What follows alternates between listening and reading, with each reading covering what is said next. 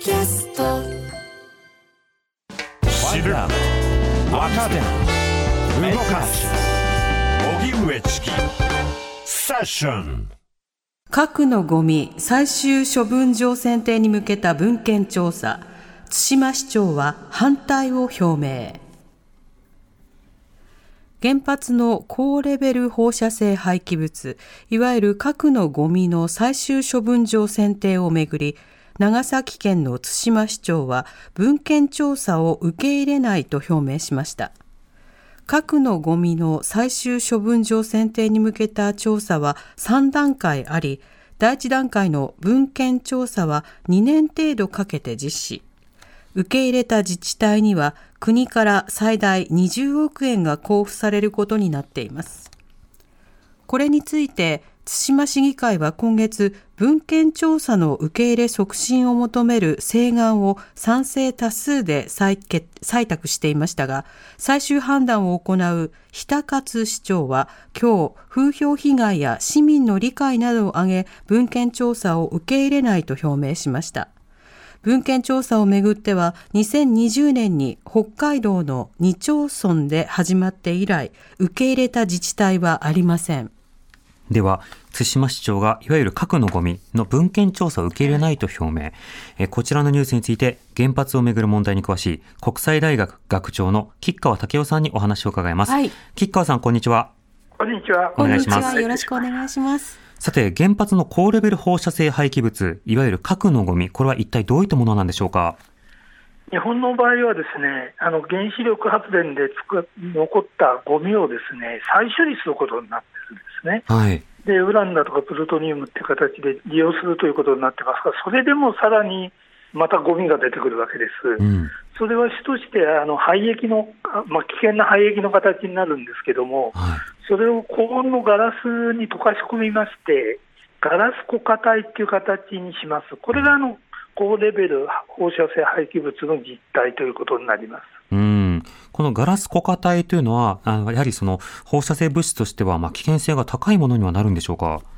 それは非常にあの高いものだと思います。それで危険な期間も長いと思います。うん、その核のゴミ、最終処分場にも選定されるためにですね、まあ、いろいろな段階があるということですが、はい、3段階あると聞いています。これはどういったものなんでしょうか？はい、はい、あの高レベル放射性廃棄物を地下深く一応廃棄するわけですけれども、はい、そのために約大体20年程度かけまして3つの段階、文献調査、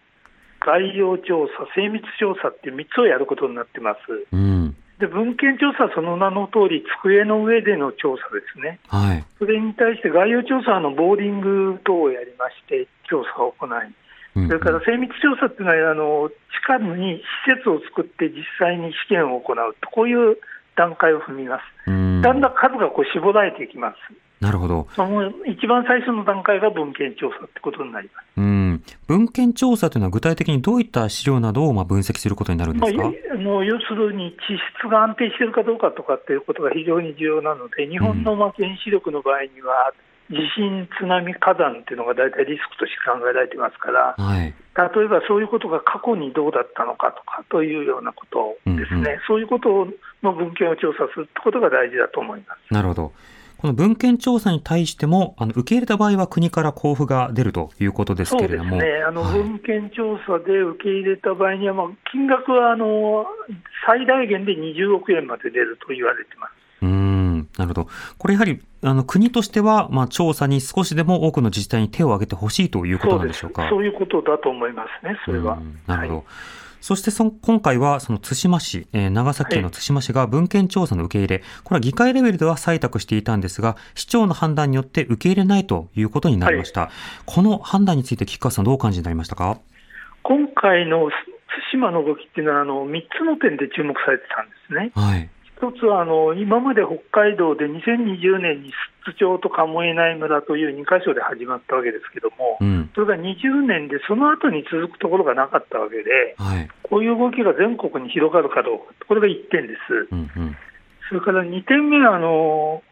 地域がですね、まあのまさに北海道に近い2つの町村だったんで、全国に広がるかどうか、はい、そういう地理的な広がりも注目されてました。うんそれから3つ目は、実はその寿都町と鴨居内村っていうのはあの、北海道電力の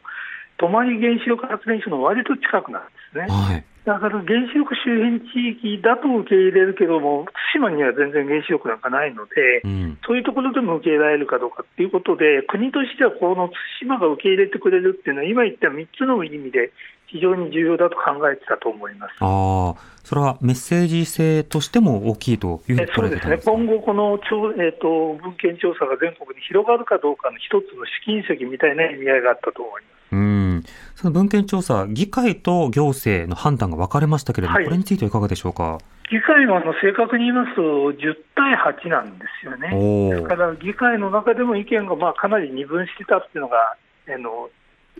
中心かなと思います。かつてこれに近いことをやったときは逆の結果も出てたりしまして、うんそれが、まあ、対馬の漁業と観光の街なんですけども、はい、特にあのコロナの影響で観光の方で経済的な影響なんかも出たことがあって、まあ、20億っていうお金もありますし、少し今回は賛成派が議会の中では増えたっていうことだったんじゃないかと私は想像します。うんただそれでも僅差という中で、なおかつ、まあ、例えば漁業や観光にこれあの、いい意味ではなくて悪い意味で影響が出るのではないかというような懸念もこれはあるんでしょうか？はい、あの津町鴨江内村と対馬市との間に何が起きたかっていうと、あの福島の処理水の放出っていうのがあったんですよ。はいそれでこれの、まあ、中国が言っている言い分というのは私は間違っていると思いますが、えー、しかし中国がその日本産の水産物を買わなくなったっていう事実はあるわけで、うん、そういうことを考えますと、水産業があの非常に重要な産業である対馬の人たちにとっては、はい。この処理水の放出の影響っていうのは、やっぱりあったんじゃないかなと思います。うんなるほど。そうすると、まあ、今のあの基幹産業から加えて、まあ、交付金をもらおうというふうにしたところ、あのもしかしたら基幹産業の方が打撃を受けるかもしれないっていう懸念があるわけですか、まあ、あの本当はね、か必ずしも科学的にそういうふうになるわけじゃないんですけども、はい、風評被害っていうのは、ある意味で科学科学じゃない部分も含みますので、えー、そこを地元は恐れたんじゃないかと思います。うんなるほどこれに対してあの政府は、まあ、さらに今後、さまざまな自治体に文献調査などの参加を呼びかけていく方針ということになりますが、はい、今後の動きの注目というのはいかがでしょうか？まあ、あの続くところが出てくるかどうかということなんですが、一方で、まあ、日本の地方、相当疲弊してますので、はいえー、っと20億円というのは非常に魅力的なお金でもあるんですよね、実際問題として。例えば内陸部だと水産業と直接関係なかったりすることもありますし、はい、あのどこか続いて出てくるところは可能性あると思います。うん。なるほど。ただあの先ほどの火山であるとか、まあ、地震、津波といったリスクという点でいうと、はい、多くの地域、これらの災害と無縁というふうになか言うことはなかなか難しそうですが、どうでしょうか？はい、それはそれで文献調査をやるわけですから、うん、あのえーいや日本で完全に安全なところっていうのはやっぱり限られるんじゃないかと思います。そ、ね、れと福島の事故の教訓ですけど、安全だと思ってたところも、実はあの上岸あの 1000, 万1000年前の地震の記憶があったわけで、福島の浜通りにも。えー、はい。それがそれが今度の文献調査なんかをやることによって、そういう見落としがないようにするっていう意味があるんだと。うん。またこれ文献調査が終わったとしても、まあ、概要調査、精密調査など、これも時間がかかっていくことになるわけですか？そうですね、敷居はあのある意味でどんどん高くなるといいかというふうに思います、うん。まあ、最終処分場が決まらないと、これはこれで問題になりませんか？そうですね。あの、よくちょっと誤解があるんですけど、今まだ完成してないんですけど、6か所の再処理が完成すると、最終処分場いらないというふうに思われている方いらっしゃるんですが、今言いましたように、それでもあの最終処分場を必要とする、えー、高レベル放射性廃棄物は残りますので、うん、そこは非常に大きな問題として残ると思います。うん、そうですね。わかりました。吉川さん、ありがとうございました。はい、どうも。ありがとうございました。国際大学学長の吉川武雄さんにお話を伺いました。TBS